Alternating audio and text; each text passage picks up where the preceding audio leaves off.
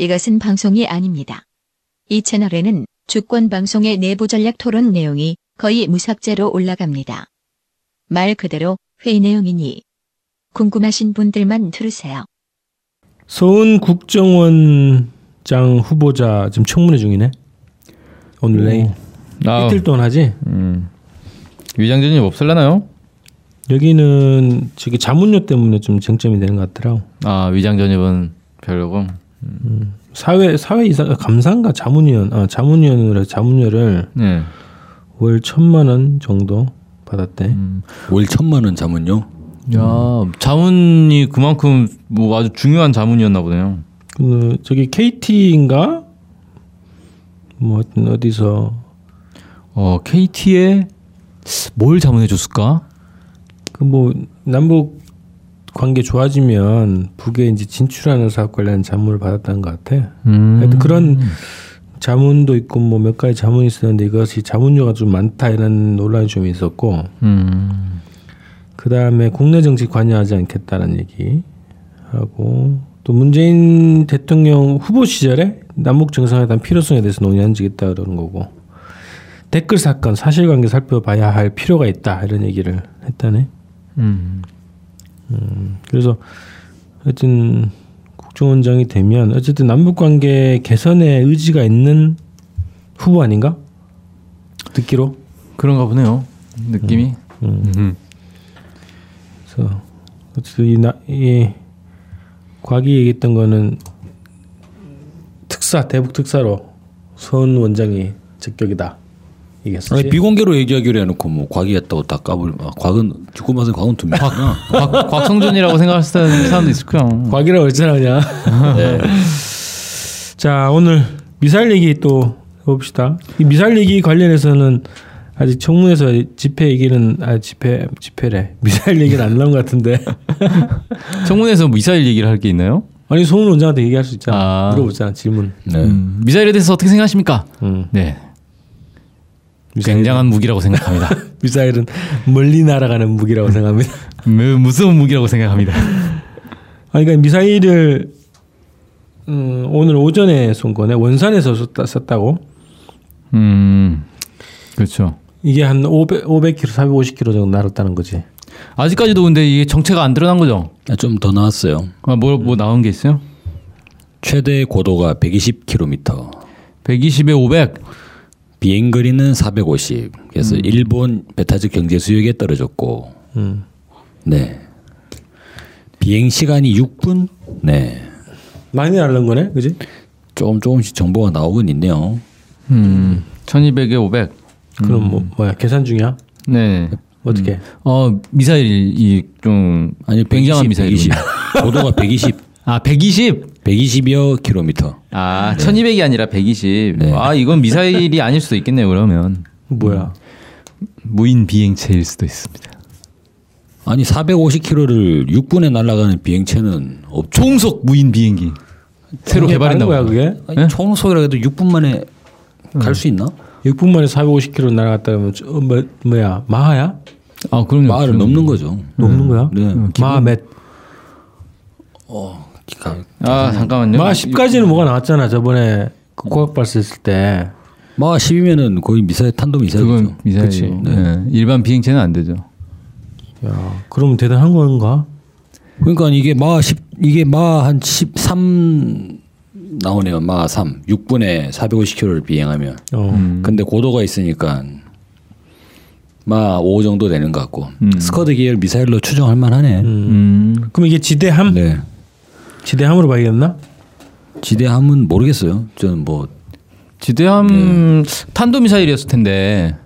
약간 탄도 보- 미사일은 지대함으로 못 쓰나? 쏘는데 별로 잘 이용 안 하죠. 보통은 순항 미사일 쓰죠. 지대함은. 왜? 왜냐하면은 탄도 그 지대함이라는 건 배를 맞춰야 의미가 있잖아요. 어. 배 근처에 떨어지는 거 의미가 없잖아요. 그러니까 정확도가 매우 높아야 되는데 음. 탄도 미사일로는 그 정도 정확도가 안 나와요.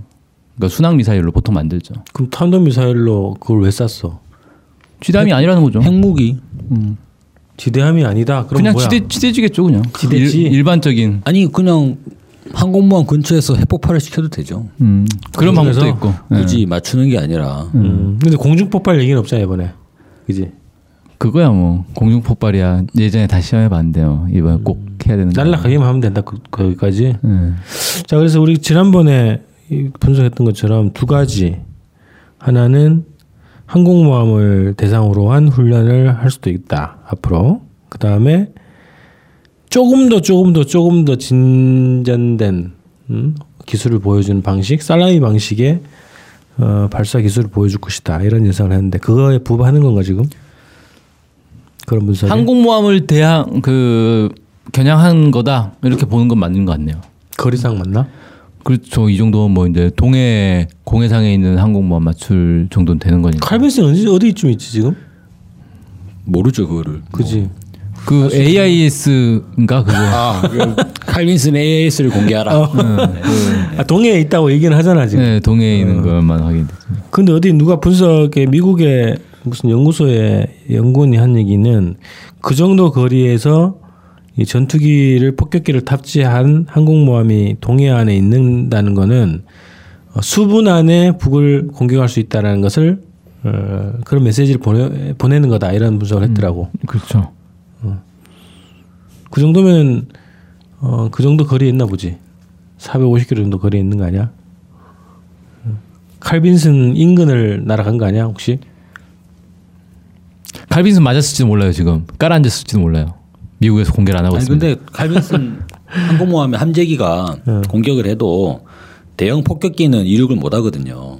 그러니까 이제 기본적인 함재기용으로 개발돼 있는 어. 그러면 전투기와 폭격기 용도를 함께 사용하는 그런 것들이 탑재되어 있는 거고 그리고 일단 레이더에 관측이 되기 때문에 기본 핵을 보유하고 있는 뭐 북한이 핵보유국이라고 얘기를 하니까 그러면 북에 대한 공격은 항공모함에서 발진하는 전투기가 중심이 되는 뭐 이라크 걸프전 이런 스타일이 아니라 기본은 핵 공격이 기본이 되는 거고 핵 공격을 선제 공격을 때리는 과정에서 이제 항공모함의 비행기가 함께 발진하는 그런 형태가 맞지 않겠어요?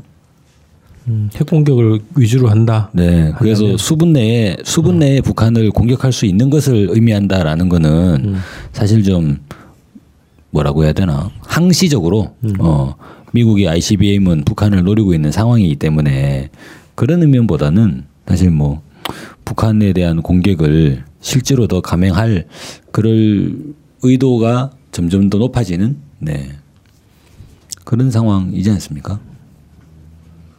그리고 엄밀하게 봐야 될 거는 항공모함 미국이 항공모함 세 대잖아요. 그 칼빈슨 칼빈슨과 레이건. 로널드 레이건 그리고 니미츠 함이 온다고 하는데 이게 서태평양상에 주둔한다는 거예요.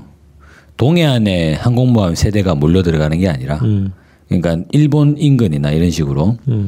그래서 음 사실상 북한에 대한 군사적 작전이 이미 카운트다운 돼가지고 실행되고 있다라고 보기에는 좀 무리가 있지 않나. 6월 초에 동해에서 뭐 같이 훈련한다면서 네.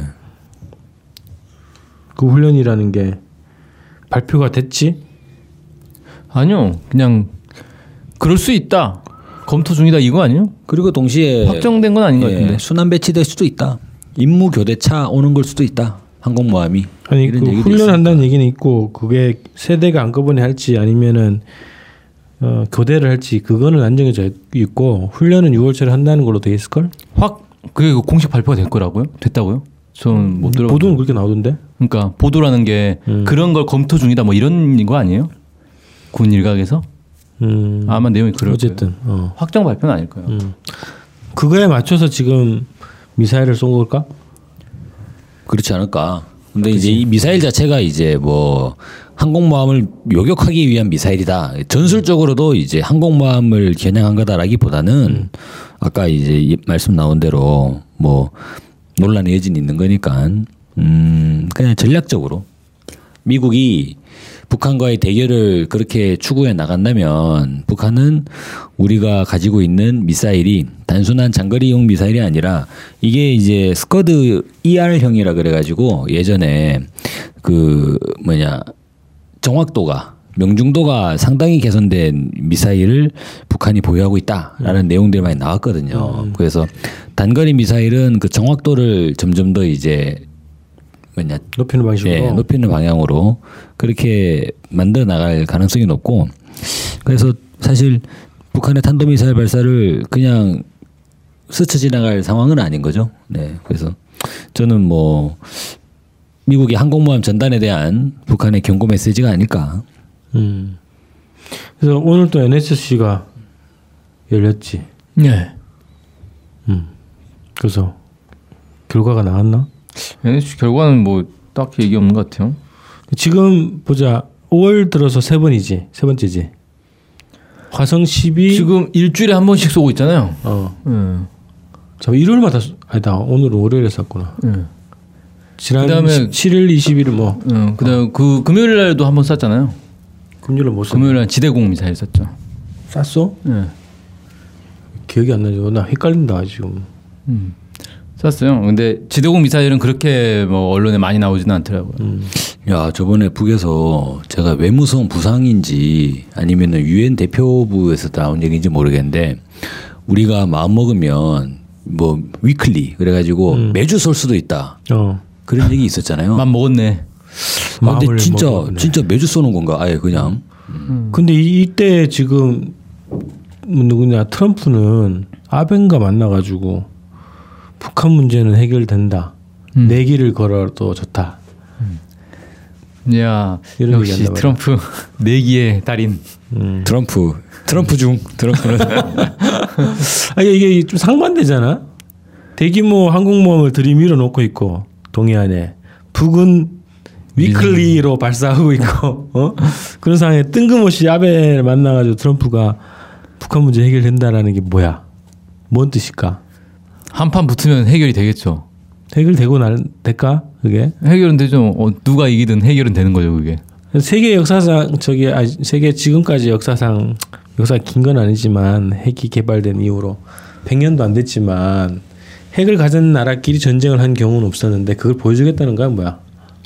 일본이 지난 역사적으로 볼 때 북미 간에 뭔가 뭔가 이제 긴장도가 완화될 조짐이 보이면 일본이 주로 먼저 발빠르게 앞서서 선방을 수교 예. 아, 북일 수교 회담하고 그랬지. 그래서 수교 논의를 하거나 이렇게 나서는 그러니까 이제 뭐 우리 입장에서 보기엔 상당히 좀 얍삽한 그런 행보를 많이 보여왔지 않습니까? 그래서 아 이게 또 어떤 느낌이 또 모르겠습니다. 혹시나 뭐 한번 가봐라 그러니까 아니 그 저기 난리치던데 베타 지역 경제 수역에 떨어졌다고. 네 하긴 근데 북에서 계속적으로 일본을 향해 가지고 미사일을 쏘는 상황에서 아 이렇게 되면 아베 입장에서도 뭔가 북한에 대한 어떤 책임적 메시지를 보내야 되는 거 아니에요? 불안하기도 할 테고 미국한테 항의하기도 할 테고 그래서 그런 얘기했나? 일본 외무장관은 입장을 내놨어요. 대북 압력을 강화하겠다. 네. 맨날 한 소리. 근데 뭐 어떤 어떻게 압력을 할 수 있지? 그럼 뭐 조, 청년한테 또뭐 그 조청년 사무실 압수수색 한번 하는 거. 해코지할 수도 있고 뭐 네. 그, 아, 그걸 국가적 압력이라고 참 하기는 민망하다. 그래서 이게 굉장히 지금 막 좀 복잡하게 좀 돌아가는데 하여튼 한반도 문제도 있는데 이게 좀 미국 자체의 문제도 있고 또 러시아의 관계 문제도 있고 또 우리는 또 문정부에서 특사도 보내고 뭐 좋은 메시지 바- 가지고 오기도 하고 이게 막, 막 복잡하게 돌아간단 말이지 답은 하나밖에 없다. 아, 딴 나라 신경 쓰지 말고 우리끼리 잘하면 된다. 아 NSC 회담의 결론이 안 되겠다. 특사를 보냅시다. 어, 이렇게 결론 나면 얼마나 좋겠어요. 그러게 말이야. 평양에 가서 직접 가서 우리가 진위를 들어보자. 담판 지읍시다 우리가. 아, 트럼프 말 듣고 그리고 푸틴 말 들어가지고는 상황 파악이 안 된다. 어. 직접 들어보자 우리가 한번. 우리가 NSC 회의 할 때마다 나오는 결과는 컨트롤 C, 컨트롤 V밖에 없다. 만반의 대비를 갖추고 있다. 똑같잖아 멘트가. 매번 하는 말이고. 어, 답이 없으니까 똑같이. 그래서 그런 결과가 나오면 딱 좋긴 하겠네. 근데 그 약간 대- 얘기 들어보니까 그런 게 있더라고. 그 NSC의 수장이 지금 뭐냐 국가안보실장이잖아. 거의. 예. 뭐냐 직책이 NSC에서는 사무국장 부위, 아니에요? 부위원장인가? NSC 위원장이 누구예요? 대통령이에요? 대통령이 위원장이지. 어, 그냥 사무국장인가 뭐 그럴 걸. 그런가? 하여튼 뭐 실세잖아. 예. 근데 약간 이게 이 그 정치인이 해야 되잖아. 그동안 이제 그 김관진이가 다 망쳤고 예. 꼴통이었고 근데 이제 관료 사회랑 약간 경쟁이 있었나 보더라고. 약간 밀린 게 있었나 봐. 관료 사회한테. 음. 지금 이제 NS 저기 국가안보실장이 누구야? 정의성? 네. 어. 학자 정의, 정의용 정의용인가? 학자 쪽이잖아. 네.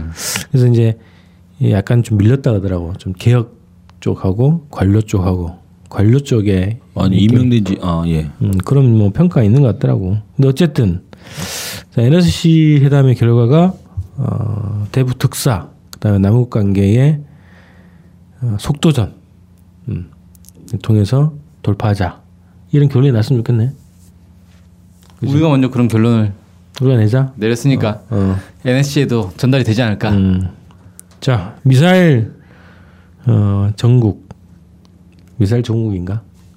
자 미사일 발사에 일희 일비하지 말고 이때다 어, 남북 관계를 빨리 진전시키는 방식으로 아 진짜 이거 음. 뭐 매주 쏘면 매주 NSC 열 수도 없고 뭔가 그래. 대책을 세우긴 해야겠네. 일희일비하는 게 아니라 지금 큰일 났다. 아예 더 나가서 앞으로 계속 쏠 수도 있다. 북한이. 미국이 또 저렇게 항공모함까지 우리 몰래 네. 우리한테 얘기도 안 하고 허락도 안 받고 들어와 있다. 어, 충돌의 가능성이 높으니까 우리가 빨리 어, 38선을 베고 죽, 죽는 한이 있더라도 빨리 대북 특사를 파견하고 남북 관계를 개선하자 이런 방향으로 어, 방향을 빨리 잡기를 바라면서 미사일 얘기는 끝낼까? 네. 네.